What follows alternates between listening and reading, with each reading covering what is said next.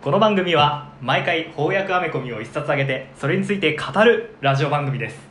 今回のテーマはフラッシュポイント世界最速の男フラッシュことバリアレンがある日目を覚ますとスーパーパワーを失っていたしかも死んだはずの母親が生きている何者かが過去を変えて世界自体が大きく形を変えてしまったらしい元の世界を取り戻すため今フラッシュの孤独な戦いが始まるまあそういうお話ですねおおーまあたびたび話題になってそうまそうすそようねフラッシュポイントってこのラジオでも何度か、えー名前は出てきましたね、うんフラッシュポイントなんですけども、いやあの今現在続いているほあの DC ユニバースの世界観を、まあ、作ったきっかけというかほ、うまあ、ここで、えーまあ、再スタートというかえそういうような、えー、とイベントになってますあのちょっと注目してもらいたいのはですね、はいえー最初の方のページでうほうほうまあ、そのスーパーヒーローとなったことでですね友達ができたよっていうようなところがあってですねあそこにたくんさんの、まあ、ジャスティスリーグの面々がですね映ってますね映ってますねでスーパーマンのえパンツに注目してほしいんですけどパンツはいはい入ってます赤パンツ履いてますねでですねこのお話の中で実は歴史を変えたのはほフラッシュ自身だったと、なんと衝撃ねの、えーいうオチが待ってるんですけどもいきな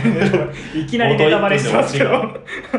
まあまああのフラッシュ自身だったってことなんですけど、はいでフラッシュが自分自身を止めることでですね、はいえー歴史の改変が防がれたと、しなかったんですねえーいうふうに思いきやですよ思いきや思いきやですよ、えーこの後半の方のその歴史を修復するシーンなんですけど、はい左側にいるスーパーマンパンツパンツ開いてますね赤赤パンツ履いてるんですよねパンおじさんで歴史が修正された右ページのスーパーマンを見るとなんとなんと赤パンツ履いてないんですよパンツなしですね、はい、これがやっぱりあの歴史に名高いスーパーマン赤パンツ喪失事件あらことフラッシュポイントですフラねッシュポイントによって赤パンツを脱いでしまった そうそうなんですよまああのここから「ニュー52」といううんうん新しい世界観で、えーお話が進んでいくわけですねそれが今でも続く DC のお話そうですねあのまあとそのリバースとかはいはい別々の展開になっていくんですけど、基本となる世界はまあここでできたと、なるほど、はい、いうことになってますあのスーパーマンがですねえーっと昔からヒーロー活動をしてたんじゃなくて、はいはいまあ、ちょっとその経験の浅い若いヒーローとしてほう描かれたのも、まあ、この後の「ニュー52」という世界からですねとなってます以前やったルール・オブ・エンゲージメントとかはいはいはいはいそうですねメタルとかはじゃあこれのこの後後に出てきたあのクロスワールドとかはいはいもはい全部この後のお話になってますそんれでパンツがないスーパーマンの話ということですねそうです、なるほどまあ、なので、えー、とぜひですねこの辺から追っていくとまたいいのかなってつい言っちゃうんですけどほうほあの まあこれからも多分言う言うんだけどこういう話を、うんでもねアメコミはね好きなところから読めばいいと 思ううあ今目の前にあるうんアメコミがね、うんあのベストなんですねそうそうそう興味持った時が読み時うんあアメそコれミとはで出会いであるということですねあの人生と一緒だから あの人生っていうかあのなんか友達とか新しい友達ができたりするじゃないですか、はいはいはいそいつがどういうその側面を持ってるかとかああなるどほうど、いね、う過去を持ってるかとか付き合っていはいはいくうちに知っていくわけじゃないですか、一緒に遊んだりね話してるうちにねそうそうそうだなから別んとになく分かってねくるから最初から読む必要なんかないんですよ確かに最初から親友なんていないからねそうそうそう本屋さんに行ってあこれ表紙がいいなと かあらすじ見てこれ面白そうだなっていうのから手つけてあと翻訳はですねほうほう解説が充実してるので、確かにそうそう意今外と回も充実してましたね、うんあのそう解説が充実してるっていうのはまあいいいいよねうんうんあと反対側に目を向けるとですねあの全部が全部翻訳されるわけじゃないの で翻訳では追い切れないんですよ確かにそうっすだからいいんですいいんです好きなところから読んでちょっと分かんないところはなんとなく頭の引き出しにしまっとい ていつかそれがねどういうことだか分かる日が来たりし来なかったりするから、確かに人生と一緒ですそねうそうそうそんな風に楽しんでほしいなって思ってます素晴らしい、はいというわけで今週の導入褒めコーナーおーイエ ーイはなんですけども、はいあのまあ、最初にフラッシュのこれまでの、えーシークレットオリジンから、はいまあ、仲間たちができて、うんえープライベートでは結婚してであのジャスティスリーグのメンバーたちと、えーヒーロー活動をしてたんだよってことが冒頭の数ページで語られてですね、はい、描かれますね。で目を覚ますはい。で事件だ思いっきり走るんだけどうん。階段から転げ落ちてしまうね世界一速い男のはずなのに、変身するためのあ、まあ、コスチュームを取り出すためのリングもないあれってなったらお母さんが生きてるってでいう母親が死んでるっていうそうそうそうそうあの、えー、とお父さんがこ殺したっていうふうに、うんまあ、言われててうん実際は違ったんだけど、はいはいあの母親はじ小さい頃事件に巻き込まれて死んでるって設定なんだけどでね夕食に誘いに来てますね、だから夕食をそういうねうんあのおこれはいつもの世界と違うぞっていうのをささっとささっと表現してくれてでその後ですねはいあのフラッシュがなんかおかしなことが起きてるぞということでお母さんに聞くんだよね実は僕はフラッシュなんだフラッシュ何の話をしてるのあのフラッシュはセントラルシティのヒーローとしてうんもうその街の人たちに愛されるヒーローなんで、あなるほどね、まあ、知らないってことはないあわーけで存すよ在自体もみんな知っそてうそるうそうヒーローなんだはずなのに、えー何の話をしてるのって言われちゃうははははジャスティスリーグのって言うんだけど、 ジャスティスリーグのこともお母さんピンとこない。え、スーパーマンはさすがに知ってるよね。さっきからな、わけがわからないわって言われスて。ーパーマンも知られていないうーん、これはとんでもないことですよね。で、最後に、バットマンもかいって聞いたら、バットマンもちろんそれくらいは知ってるわよ。有名なものをって言って、えー、ゴッサムシティ、うん夜空を飛ぶバットマンの姿がギャンブルの街に変わってますね。そこら中がネオンでねうんカジノの、カジノの街になってるカんでジすねノのゴッサムシ街テにィなってがますねこれはあの、えっと、フラッシュポイントバットマンっていうほうほうこのフラッシュポイントのイベントの隊員を収録してるはい翻訳が一冊あるんですけど、ほうあの悪者を呼び込むため に、カジノ経営を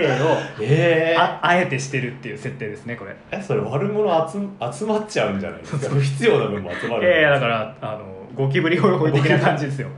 アパート中のゴキブリを集めるゴキブリホイホイってことかわ悪をもう自分の目の届くところに集めるためにカジノやってんだってねあーゴッサムの人だからありそうだなでこのバットマンちょっといつもと違って、うんあの殺さずじゃないんですよね結構積極的に暴力を暴振る力を振るうあの高いビルの上からヴィランを、まあ、投げ落としたりするということで、まあどうやらちょっと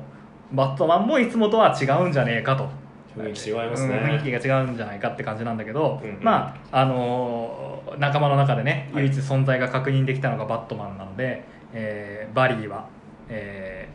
ーバットマンに会いにね、えーウェイン邸にブルース・ウェインの家に家に行くんですけど ドライブで行きます車で行きますねそうこれ面白いよねあのスーパースピードなくしてるから車を借りて母親の車を借りて行ってるんだよ車を借りてねでめちゃくちゃ渋滞してああってなってる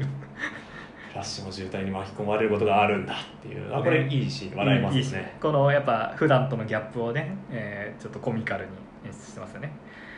でバットマンの家ブルースてあのウェイン邸は荒れ果てててアルフレッドもいないただバットケーブはあるんでバすットねケーブはあるんですよね、なので地下に降りていくとまあバットマンがいて「えー誰だ貴様は」とかって言って襲いかかってくるんですねフラッシュに、はいうんバリーだよ忘れたのブルースって言うんだけどそしたらバットマンが「ブルースは死んだみんな私の目の前で」「そうえこれってもしかして?」ってことでね、引きを作ったところでえーページをめくると「トーマス・ウェインなのか?」って言って1話が終わるわけですね素晴らしい導入ですね、これいい導入ですねいい第1話でしょうあの一応説明しておくとあのトーマス・ウェインはあのバットマン普通普段のバットマンブルース・ウェインのランドバットマンのはい、お父さんはい、ですねバットダディディですねバットダディですねあのお医者さんをしてたということでうんうんうんお医者さんお医者さんしてたはずなのに なぜカジノの経営を結構振り幅ありますよ、あるねあのめちゃくちゃ暴力的だしね これはボキボキ骨とか折りますも思んっねてくるやっぱ医学の知識があるかあなるらほ どね人体の構造に精通してるんですかね 怖すぎるわうんまあそんな導入です本ね当にですねバットゲームかなりスカスカなんですよねそうそうそうあの後ほど出てくるんだけどあのバットマンっつったらねあの男の子がワクワクするガジェットの宝庫、ねおもちゃだらけおもちゃだらけってういうあのイメージなんだけどこの世界のこのパパバッツお父さんバットマンのバットケーブはもうガラッガラだしコンピューターなんか1台しかないんだよねそうだね1台しかないっつってるね、うんなんかいつもスパコンで なんかモニター何個あるんだよっていうやつでかい画面でね見てやってたのにやってたのにね、ノートと紙とペンでねうん、 そうそうそうそう調査をしておりますえーあのまあおそらくその息子を撃ったう銃んああそうかこのを銃飾ってるんだけど、はいあのバット普通のバットマンの方もあの死んだロビンの衣装とかさ ガラスケースに入れてあ飾っあて入れたてよるね入れてるあるあるなんかそういう 血筋なのかなコレクションしがちなのかななんかあれかなこう臥薪嘗胆っていうかああなるほどね辛い気持ちを忘れないようにみたいな ことなのかな過去のロビンの衣装と同じかうん数字ですねねそうやってやっぱバットマンってその復讐犯罪っていうものに対する復讐っていうキャラクターだからその気持ちをね萎えさせないようにっ初心忘るべからずとていうことなのかなまあ歴史が改変されたことで、はいあのウェイン家においてはうん本当だったらお父さんとお母さんトーマスとマーサが死ぬはずだったところを、まあ、息子のブルースが死ぬってことになっちゃって、はいえーバットマンはお父さんが今やってるって話になってですねそうですね他のヒーローたちもあのちょっとずつやっぱり歴史の改変の煽りを受けて、いつもと違う姿で出てくるんですね旧旧ジャスティスリーグの面々ですかねそうね世界でないらしいのでえっ、と例えば「ワンダーウーマン」と「アクアマンははい」あのお互い戦争し合ってるこれ結構ガチの戦争をやってますよねあのーなんだっけアマゾンアマゾンのあの人たちセミシラってとこにあのなんつうんだそのし神話的世界のところに住んでるんだけど、この世界では何があったのかイギリスに あのニューセミシラっていうロンドンですねやつを建ててですね、えーそういうヨーロッパ圏を掌握してるんですねでまあちょっといざこざがあってアトランティスと敵対してるんだねかなりそうですねお互いの兵力を使っての戦争ですよね喧嘩とかじゃないですもんねアトランティスは、まあ、アクアマンが、えー率いてる王国であの、まあ、ほん本当のお話の中では、はいこうちょっとまあ卑怯というかああんまりこう表に出てこないような感じの場所なんだけどこあーこではもうガンガン出てきて、ですねそうね、ワンダーウーマンたちのアマゾネスともう激突しててそのせいで世界がもう滅びそうだといドうーバー海峡を挟んでねフランスを水没させたらしいんだよねそうそうそうあのアトランティスもうめちゃくちゃ怖いんだよね あとにかくあの陸沈めようとしてるっていう恐ろしい感じになっててまあそのせいでディストピアというかですねあのすごく終末感の漂う世界になってるんでねそうですねもうし治安とか秩序とかがなくなって世界がはちゃめちゃになってきているそうね戦争をさね目前にしているいよいよその2つのねアクアマンとワンダーウーマンが戦争が始まるんじゃない始まるとうんいう状態であることがわかるんですよねそうねやっぱディストピアディストピアあいいよいいよね終末感あるといいですよねあ あのーバック・トゥ・ザ・フューチャーで 言えば2あーあれもそうか目覚めたらね目覚めたらあのビフが牛耳ってる街になってたマジになってたっていうねカジノかなんかやってましたあれよカジノってねカジノの29回で目覚め28回だっけ目覚めるってシーンでしたねあとあのーなんだっけエイジ・オブ・アポカリプスっていう、はいはいはいあのーマーベルのあクロスオーバーイベントがあって、うんうんうんそれもやっぱディストピアなんかもうヒーローたちが全然はい誕生しない世界みたいなのやってたし、なんとなくやっぱこう歴史改変ものの中でねこうそういうディストピアになっちゃってるあ悪い未来がなるほど歯車が狂ってね悪い未来がお訪れるっていうのはなんかちょっとオタク心をくすぐるような、や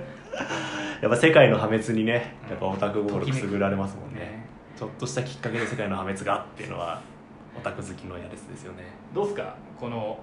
歴史改変が起こってあのフラッシュポイント世界の我々フラッシュポイント今にも大戦争で地球が割れそうであるっていう何やってますかね何やってるか なまあ少なくともアメコミラジオはやってやないばい、なんかあの幼少期にうん、出会った作品とかがちょっとだけずれてあゴリゴリのラッパーとかになってくる 可能性があなるほどね、う出会ってきた作品そう出会ってきた友人が変わって気づいた時にはそうブリブリのブリブリの金のネックレスをつけてそうあああ週末の世界でねそうあいいじゃんそれはそれでなんか素敵な気やがっすてるるかもしれないねあの全然不良じゃないからあの不良のディティールが なくてあのこういう時話せないよね 無料よく知らないまあでもそうなんですよね我々もこう歴史改変が起こったらそうね今とは違った人類の幅がオタクと不良しかないっていうのがねそういやいや例え例えばね例えばねたと例えばですよいやわかんないですよほら放射能を浴びた雲に噛まれてるかもしれない しねえーまあいろんなパターンがあるんですけど平行世界のスパイダーマンと協力してるかもしれないまあ、他のキャラもねちょくちょく変わってるので、えーまあ、そういうあのなんだろうなこういうディストピア的世界観の中でヒーローたちがどういうスタンスを取ってるかっていうのを見るのもねこの作品の面白あさあですねなるほどね、そっかそういう視点はなかったですね言われてみるとでさっきもちらっと名前だけ出てきましたけど、はいはいスーパーマン何やってんじゃいと気になりますねねこんな大戦争が起きそうなねえなんとかしてくれス ーパーマン世界のね危機うんこういうこと言ってるとあのレックス・ルーサーに怒られますよね あのスーパーマンに頼んだってね 人類は人類の力で頑張れって言われちゃうけどレックス・ルーさんの正論ですね 助けてくれスーパーマンでも助けてほしいなスーパーマンにでじゃあスーパーマン実際どうしてんのかっていうことでフラッシュがスーパーマンの記憶を、まあ、持ってるので、はいえー調べたところあの政府がかくまってるという困かっているあの研究施設に閉じ込めてることが分かんでねうんあのい普通のいつもの世界でははいはい、カンザスの田舎に落ちてうんあのケント夫妻っていうねあー心が優しい温かな家庭で育てられクロスてワールドに出てきましたねあの赤パンの赤パンを履くようになり、うん、みんなが憧れる大好きなヒーローうん、陽キャにねよ 陽キャに陽キャにアメリカン育陽ってキいくャにんだけどじゃあこの世界ではどうかっていうと落ちる場所がちょっと変わっちゃって大都会メトロポリスに最初にそこから落ちちゃうん落ちたんでねそんで結構大勢の人がその衝突の勢いで死んでしまうというここまでディストピアですよなんでそうね自宅のパソコンで調べたバットマンによると、うん3万5千人3万5千人うん3万5千大事故ですね大事故ですね、うんなんだろうバタフライエフェクトってやつななんでスーパーマンの射出角度がちょっと変わっちゃったんだよねきっとあねあ確かにね宇宙だからね宇宙だたちらょっねとずれれちょっとばずれてその結果大都会大都会メトロポリスに最後こうポットに入れる前にドタバタがあったのかもちょっとためらったのかもしれないそう、ね、あっあボタンを押すのが数秒ずれたせいせいでで落ちる場所がね最後に息子にありがたい言葉をかけようとしたとかねああなるほどね、その結果がうん、ご覧のありさまですわ かかけなかったからねあなるほどねうん沼でもうさっとさっとボタン押しちゃってそのせいでちょっととかねメトロポリスで落ちてしまったんですそこちょっと知りたい ねあのこのこの差はどこで生まれたのかっていうねスーパーマンどこに落ちるか大事ですもんねあ大そう大事だよあのレッドサンっていうあスーパーマンあのもしスーパーマンがあソビエト連邦に落ちたらっていうのもありましたよね、大好きあの漫うん、画あれも面白いいつか紹い介つしかたい紹介したい大好きな作品ですあのアースによってはあれだよね、えーナチスドイツに落ちたパターンとああめっちゃいいじゃんかうんやっぱ結構落ちた場所でスーパーマン育ち方変わってくるんで そう考えると本当に良かったねケント夫妻本に当に拾われてね育ちですねやっぱ本編のスーパーマンはね、どうですかこのフラッシュポイント世界のスーパーマンはサブジェクト1って呼ばれてるんですね S の字がね S 希の字が望の S ではないですねサブジェクトの S なんですねであのずっと軍の実験施設で囚われてるので色白で色白でガリッガリなんだよでそしてあパンツを履いてない全身タイツなんですそうねですね、うんフラッシュはあの彼はどんなうん場面でもあーいい善よ人ねだって言ってねスーパーマンへのこの信信頼頼がねすごく好きなシーンですねあって助けに来るんだけどもう人間にも会ったことないんじゃないかっていうぐらいこそうそうもうなんうかだ弱から々しい感じなんですけど基地の奥の方に閉じ込められてね、誰ともコミュニケーションを取ってなかったんじゃないかっていう感じの状態なんですがうんでもフラッシュはうん彼はスーパーマンであるとうん、いや感動的だと個人的には思うんですけどねでも逃げちゃうよね逃げる 逃げるうんでも太陽は綺麗だって言って逃げるからそうだね あのスーパーマンこの我々の世界の黄色い太陽の光を浴びてまあ強くなるって設定があるんで、まあそういうことなのかな太陽を見て綺麗だっていうのはね力がちゃんとねはっきりできて逃げてくね これも歴史改変の影響なんでしょうねそうねうん性格もやっぱちょっとね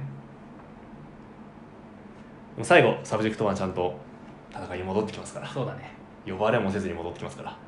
れやっぱり正義の心があったいうこととでいうことでまああの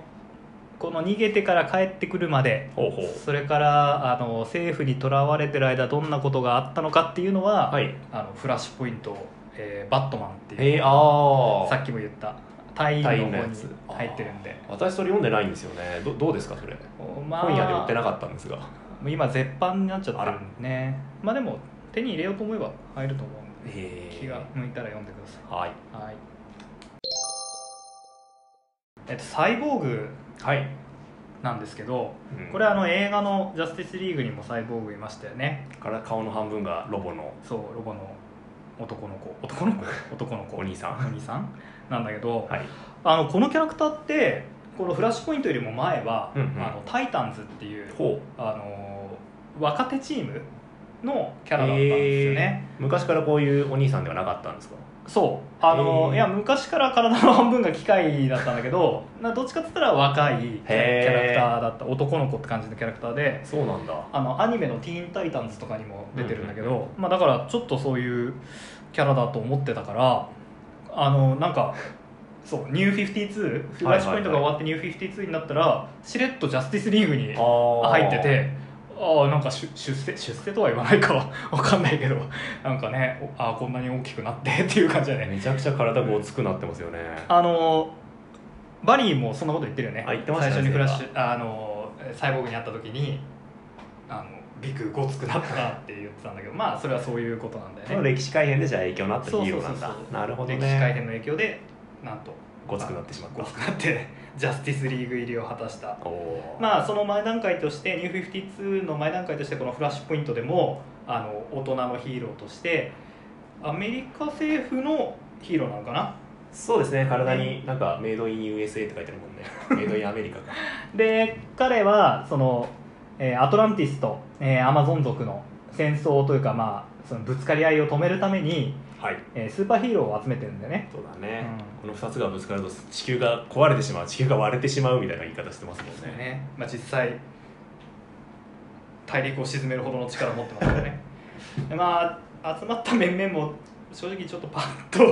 しあしないというかなんというかまあでもこれ見てて面白いなとは思ったんですけどあのキャプテン・コールドっていうほうほうあのフラッシュの代表的なヴィラン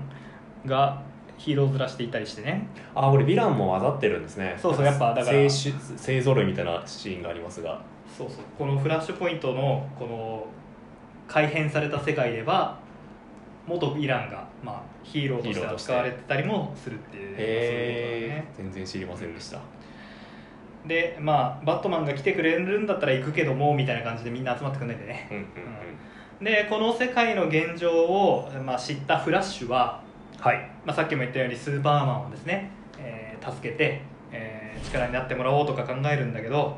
まあ、スーパーマンはどっか行っちゃうし、買っちゃうしねえーヒーローは集まらないし集まりませんねだけど、まあ、この世界を救うんだと言って自分だけでも行くんだと言って、えー世界を救おうと思うするんですねバットマンが全然乗ってくれないんですよねもう世界が滅んでもいいみたいな言い方をしてるんですよね、うんまあどうせ時間をも戻すんだからこの世界がどうなろうが知ったことじゃねえだろうって、まあ、そういうことだね、時間を戻して息子が生き返ってくれればそれでいいんだっていうことですよねまあ、理屈はわかるんだけどね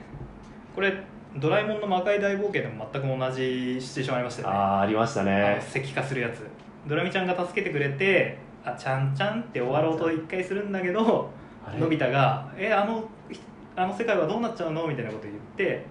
えー助けに行くんですよね、うん魔法世界が失われてしまってもあっちの世界はあっちの世界で続いていくんでいくんだと言われてねというような感じで実質魔界大冒険実は今大冒険ことフラッシュポイントですけども確かにうんまあ、世界の崩壊を、えー止めるためにですねサイボーグはスーパーヒーローを集めててですね、はいでみんなをまとめるためにはその戦略家というかですねバットマンが必要だとうんなんでバットマンが必要なのかっていうほうとほ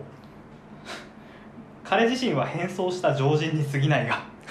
彼にまつわる噂はその実態をはるかに超える力を持っているバットマンは不死身なんだっていうねあのバットマンは不死身伝説があって まあそのおかげでヒーロー他のヒーローたちからのプロップスが高いわけですねう象徴としてのバットマンがね必要であるっていうことなんですかねねまとまるために必要なんだよね、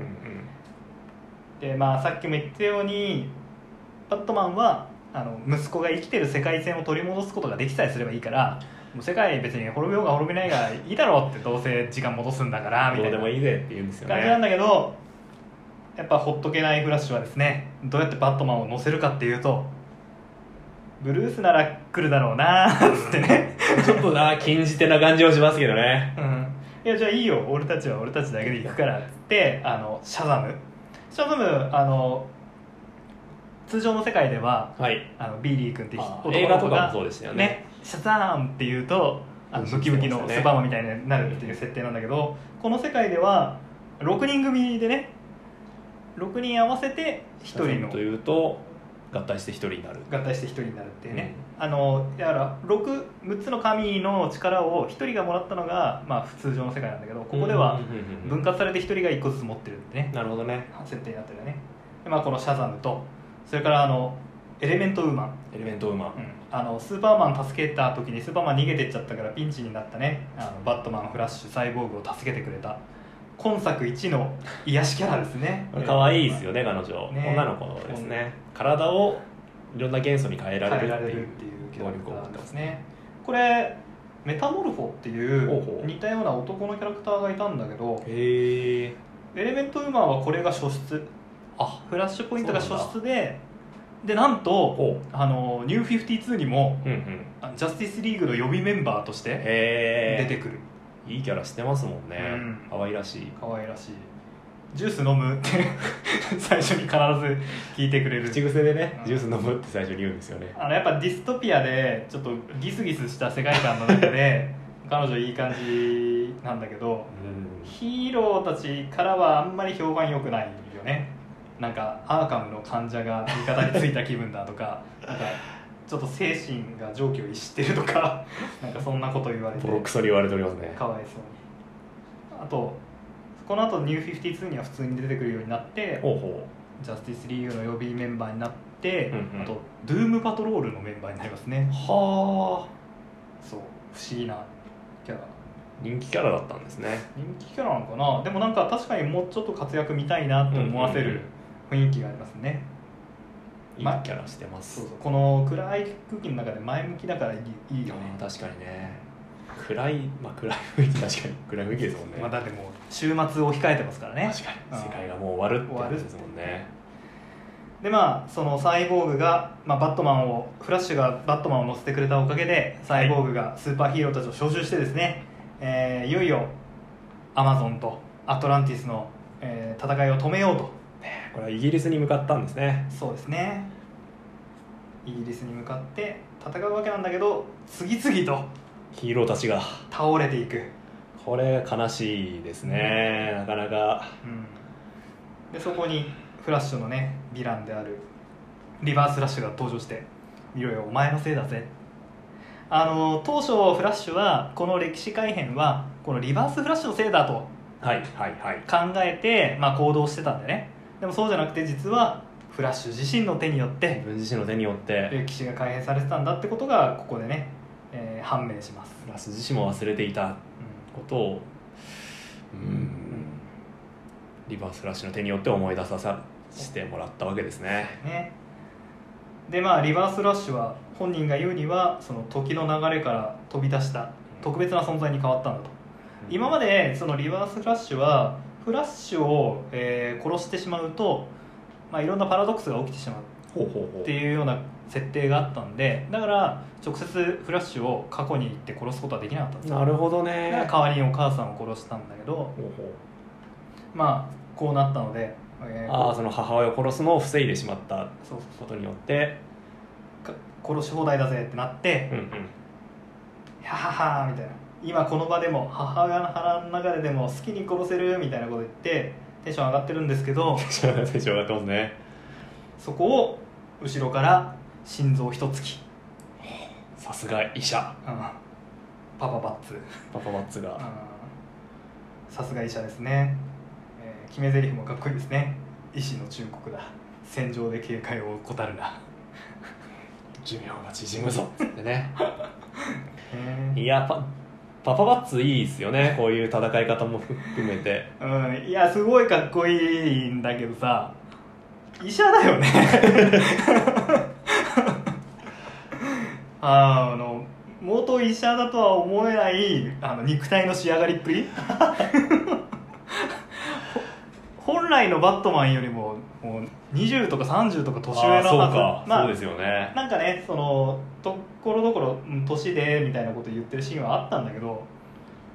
かなり武闘派肉体派でね特別な武器とか使ってないんですよねえ使ってないそれに落ちてた剣をあそうそうそうそう多分アマゾン族の剣だと思うんだけどただ刺すっていうそうねバットいやめちゃくちゃバットマンパパはやっぱこうバットマンらしいんだけど一方でこうバットマンらしさがかけらもないといういいキャラしてますよねいいキャラしてるあのそうなんですよね考え方とかねすごくバットマン的だし似てるなって感じなんですけど、うん振る舞いとか装備とかね戦い方とかやはり全然違っていい感じに細化されてますよねあと肩になんかすげえトゲが生えてるんだよねシャチホコみたいなトゲがあるんですよね、うん反り返ったトゲト反ゲり返がったねまあそういうあの医者っていうねインテリな 側面とたがわるなんかたがわるじゃねえやインテリな側面っていうのとは似合わないもうバイオレンスな ヒーロー活動をしてますよね魅力的ですよねじ実は人気があったからか、まあ、最初からそういう計画だったかわかんないんですけどほうほうパパワッツこれからもちょっとえこれっきりのキャラじゃなくてー、なるほど別の作品でも出てくるんでちらほらとそうですねいずれまたえ会う日が来るーかもしれません いはいいですかいいですねそアメコミは人生と似てますねうですそうこでの出会いがいつかまたどこかでつながるかもしれないすそういうことですよいいじゃないですかでまあ世界はもう滅びてしまうとスーパーマンも駆けつけてくれたんだけどもう地球が割れちゃうぞと、もうちょっと遅かったスーパーマンも、うんバッパパバットマンもちょっとやられてしまう、ねまあ意を決して、えーフラッシュは過去に戻り戻り始めるそれで母親が殺されるのを防ごうとする過去を、 えー未来から止めに行くっていうちょっと複雑なんですけどこうとそうか母親を助けようとする自分をた止めるに行くんですよそねうそうそうまあすなわちだからお母さんをね、まあ、殺殺してしまうことになるわけなんだけど殺しに行くわけですもんね、うんそうね殺されるのを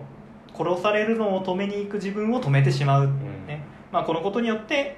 歴史が元に戻るとまあただ冒頭でお伝えしたようにあそのの結果は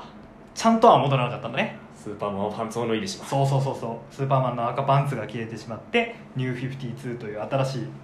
世界観でねやっていくことなんでねこのフラッシュが時間を戻そうとした時に、んうんちゃんと戻らなかったほうほう何者かのこう手が加わったっていうのがですね DC リバースほうの展開なのでるほどねそうそうそうちゃんと原因があった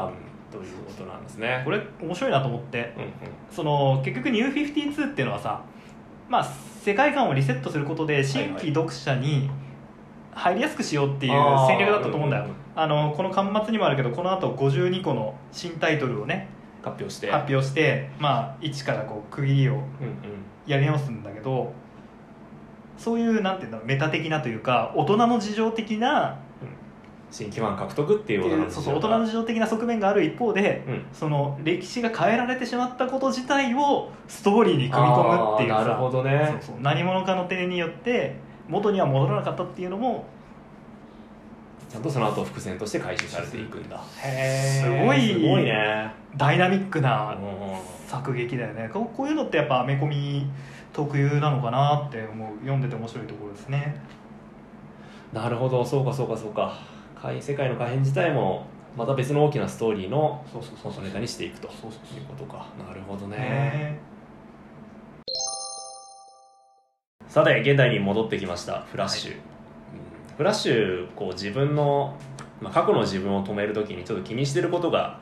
あったんですよねはいはいそれはこの自分が母親を助けるん助けた過去をなくしてしまったら母親と一緒にいた記憶すらなくなるんじゃないかうんうんうんうんうん複雑だ ないやでもそうだよね助けたっていう経験がなくくなれば、うん助けた後一緒に過ごした経験もなくなっちゃうんじゃないかはいはいということを気にしていて、はいはいはいはいえーで母親とね最後会う時もその話をするんですけど、うんまあ、母親が言うわけですね消えないわと私たちの生活は確かにあったことなもの忘れたとしてもなくなりはしないって言って、まあ、覚悟を決めてフラッシュは過去の じ、えっと、フラッシュは過去のね 自分を、その歴史改変を起こそうとする自分を止めるとうんいうシーンがまあラストであったんですけど、うんえー現代に戻ってきてフラッシュは、まあ、バットマンに会いに行くんですよねはいでバットマンに会いに行って、まあ、こんなことがあったんだと、あのでなんとかまあ世界は元に戻ったんだっていう報告をするんですがその時にいや実はと、えー向こうの時間線ではこの世界の記憶が刻一刻と消えていったのに戻って数時間も経った今でも母親の記憶を覚えているんだっおおて言うんですよね母親の記憶なくならなかったんですよねこれね不思議ですようね、んだって経験してない経験してないはず経験しない出来事だっったはずなのにたうん、うんわけですからねで確かにフラッシュその、えっと、 改変した世界においては、どんどん自分自身の記憶が失われてそう改変されてっちゃうっていう描写があるんですよね、あの前の世界の出来事を忘れてってしまうっていうねだからこのままでは、うんそのバットマンブルースのバットマンのことも忘れてしまうんじゃないかうんなんてことを悩んだりするシーンもあるんですがうん忘れないんです現代に戻っても忘れないね忘れないんです、うんでなぜかなと思ってこう何回かこれ読んでたんですけど、うやっんぱこう伏線があると思うんですよおうアメコミ世界においてもおちゃんとおうちゃんとっていうかまあアメコミも伏線あると思うんですけうどんでそれは私が思ったのはシャザムのシャザムはいセリフで、はえーこの話その6人が六人合体のシャザムが出てくるじゃないい そうでですすかね6人合体シャザム六神合体のシャザムゴが出てッくドるマウスだそうねシャザムが彼らは同居してるんですよね、はいなんか義理の両親のもとで6人一緒に世話してもらってるんですが、はいはいはいまあそのヒーローチームに参加するか悩んでる時に、うんまあ、一番の最終的な結論まあそのなんだ、えーヒーローチームに参加してキャプテンウーマンにボコボコにされるとかうんそれともこれから世界が終わるまで部屋にいてテレビで番組、えーアメリカンアイドルを見ているかうんうんこの悩みも私すごい好きなシーンなんですいけどやね、俺もこのシーンすごく好きめっちゃいい、うんねあワンダーウーマンにぶっ飛ばされるかアメリカンアイドルを見るかアメリカンアイドルって確か注釈にありましたよね、まあ、なんかそういうアイドルプロデュース番組みたいなモーニング娘。朝やん朝やん みたいな朝や番組なの かな10年ぶりに口にしたと思う朝や 10- 15年ぶりで投票で決めようって言うんですが、はいはい違うんです投票じゃなかったんです最終的におーこれビリーだよねビリーが一言言うんですピザだおお毎週金曜はみんなでピザを食べて、うんまあ、義理の両親と映画を見る、うん僕らが家族らしく過ごす唯一の時間だなるほどね家族を作るのは血じゃない絆だ,、絆だその象徴が毎週金曜のピザの夜だなるほどもしアアクアマンとワンダーウーマンを放っておいたらどうなるかピザがなくなる世界がなくなるっていうシーンがあってこれでねあのサイボーグたちのそのヒーローチームに参加してねで戦争を止めに行こうって決意するシーンですねこれ結構無理やり押し込んだエピソードっぽく個人的に見えていてああそう別になくてもいいシーンだと思ったんですよつまりシャザムが、まあ、バットマンが参加したから、うん我々も行こうとああそうだねでもよかったと思うんですけど、うんうんまあ、これたった1ページのエピソードなんですけど、うんうんあるんですようんうんでこれ僕フラッシュの、まあ、テーマなのかなとも思っていてあ今回のフラッシュポイントの、はいはいはいえーフラッシュこの新しい世界に来て、うん記憶がどんどん開閉されていくシーンがうんたびたび挿入されるんですけど、うんうん結構どのシーンにもですね、こう両親とご飯食べるシーンが入るんですよねなるほどケーキを焼いてもらったりとか、はいはいはいはいお母さんに朝ごはん作ってもらああったり本当だ本当とだか両親となんかミートソースミートボールインのスパゲッティ食べてるシーン、であの、えー結婚相手見つけろよみたいなことを言う言われる確かにね食卓を囲んでるシーンいっぱい出てきます記ね憶改変によって彼はその食卓囲むシーンピザを食うっていう経験をどんどんどんどん積み重ねていくんですああーなるほよねどなるほどなるほどなるほどまあその結果が何かといえば、うき家族の絆が生まれるわけですよんなるほそどれによってねだから記憶も失われないです家族の絆は残り続けるんだなるほどねたとえ世界が変わってしまったとしても母親あるいは両親とのうん家族の絆は残っているんだああっていうところなのかなと思っていて、はいはいはいこのだからピザの話すごく好きなんですよねこのシャーザなるーほのどねピザを食ってる本当だこの,、ま、あのブルースの方の普通の、うんいつものバットマンに話す時もあのスポーツカーの形をしたケーキとかあそうそうラザニアラザニア食ったりレとかモンタルトただ食事の話はすごいいっぱい出てきますそうねうそう一緒にほらお芝居見に行った話とかね、うん映画見た話記憶とかを持っていても全然いいんわけなんだけど、でも食べ物の思い出をいっぱい持ってるなるほどね共に食事をするってことが絆を作ることだしそれが、まあ、家族なんだったんで家す族なねんだと、あー大きな意味ではこう家族の物語なのかなってあーフラッシュポイントそうですねねあのパパバッツもやっぱりその息子を思う気持ちであのフラッシュを助けてたわけだから確かにね家族っていう線でそうそう家族っていう線でこの作品見ると、うんそのアメコミのね長い歴史をたとえ知らなかったとしても、うんうんうん単体で十分楽しめるなるほどいいエピソードなんじゃないかなってあーだからシャザムがこの中盤でちょっと目立つそうそうシーンがそうねそあの義理の家族っていう設定になってなるほどね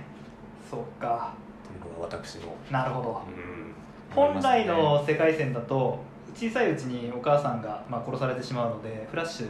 母親との記憶がねあんまり持ってない状態なんだよね、きっとまあでもこのフラッシュポイントの事件を経験したことでその世界線の記憶を保持することができた、だからフラッシュになったことは過去改変で別に間違ったことじゃなかったと言えるのかなって、彼にとってはでね、すね、あのその話うん、うんあの記憶が消えないんだようんうん血液に残った時間粒子が起こした一種の後遺症じゃないかと思ってるんだけどっていうフラッシュの話に対してバットマンがあるいは贈り物なのかも優しい優しいこれバットマン逆セリフ逆じゃねえかなと思いますよねね、いやそれは後遺症だよって、 うん、時間粒子が残したら後遺症だよってバットマンなら言いそうだけど、あやっぱさフラッシュいいやつだからああのバットマンなるほも優し優いしいねのかもしれないあの前のシーンうんバットゲームにだからフラッシュ何にも言わずに急にバットゲーム来るんだよねあのお父さんの時もそうだそけどっかそっかお父さんの時はぶん殴られてましたけど あのなんかまた道具作ってるか手 手入れしてるかわかんないけどなんかまたガジェットをいじってますね一人でクソオタククソオタク バットマンのところにフラッシュバッて来て「フラッシュブルース君はブルースだよな」って来たら「もちろんだどうしたバリー何があった?」ってすげえ優しくない優しいバ急に来て話を聞いてあげるバットマン、ねいやーそうかね、うんまあでも確かにねこのお話見て2人とも、まあ、幼い時にその両親を殺されて両親をね亡くした亡くしってていう共通項があったんだね、でまああるいは贈り物なんかも悲しみに耐えられるようにねって言ったらフラッシュがあの、そこねこうスースーの隙間からうん、 どっから取り出してんだろうこれね全身ぴっちりタイツのスーツなんで手紙を取り出してあのパパバッツからいやー最後に預かった手紙をブルースに渡すんでねパパバッツは一体どんな思いでこのね手紙書いたんでしょうねねえいやーで もうブルースめちゃくちゃ泣いてるもんね、バットマンのコスチュームを脱いでね覆面を脱いで手紙を読んでそうねバットマンじゃなくてブルースブルースとしてのね、顔で手紙を読んで涙を流すといういいシーンだねシーンですよねあのこの手紙全文はちょっと読めないようになってるじゃないですか、はいはいはいでもまあなんか幸せになってくれみたいなことが書いてあるんですねそっかそうですね断片しかねこういう方って読めないんですけどそうそうそうでその幸せになってくれってメッセージを受けてバットマン結婚しようかなって考え始めるんですよなるほど、はいそれがバットマンウェディングなるほどに、ねあのキャットウーマンとの結婚話につながっていくんですよねほうほうほうほうはあなるほそどうそうそうそれが結婚話につながってついくなのがかっていくんですよなるほどねすごいなぁいろんな要素が組み合わさってアメコミの歴史は生まれていくんですねそうねもしかしてこの手紙の内容さ、うん全部ここのこのお話で書かなかったのってさうん後に担当するライターにさあなるほど余白残したのか書けるように書なきやすいようそうそうに、ね、どどんなふうにでも拾えるようにああなるほどだとしたらすごいなすごいなねアメコミほらライターがね次々変わってリレーでねやってリいきレーまです書もんいねていくから、うん後の人のためにああそういうことかかもしれないねわかんないけどね確かにうんそういう可能性ありますよねはいということでフラッシュポイントでしたいや本当にいい作品でしたねいやーそうね家族っていうねあの意図で見ると単体の作品としても面白いし、うんこうアメコミの長い複雑な歴史の中で見ても一つの、まあ、キーポイントになる作品なんじゃないかなって思いますねそうですねぜひ、まあ、読んでみてください、はいあの ちょっとい一個しくったなと思ってることがあるんでなんかあったんですかあの実はフラッシュのほうほうあの単体の映画ああなるほどねあが予定されてるらしいんですけらど、いいじゃないですかそれがこうフラッシュポイント をこれを元にしてやるんじゃねえかっていうニュースがあっあらてそれに合わせてやればよかったねこれね確かにいやーミスったわ失敗しちゃいました失ね敗しちゃったよごめんちょっとそのニュース知ってながらじゃあピザ食ったら過去に行ってみますか歴史変えちゃいますか、やっちゃいましょうかじゃあまたまた次回次回ディストピア的な世界になってるかもしれないけどね来週は収録できないかもしれない さよなら、はいさよならまた次回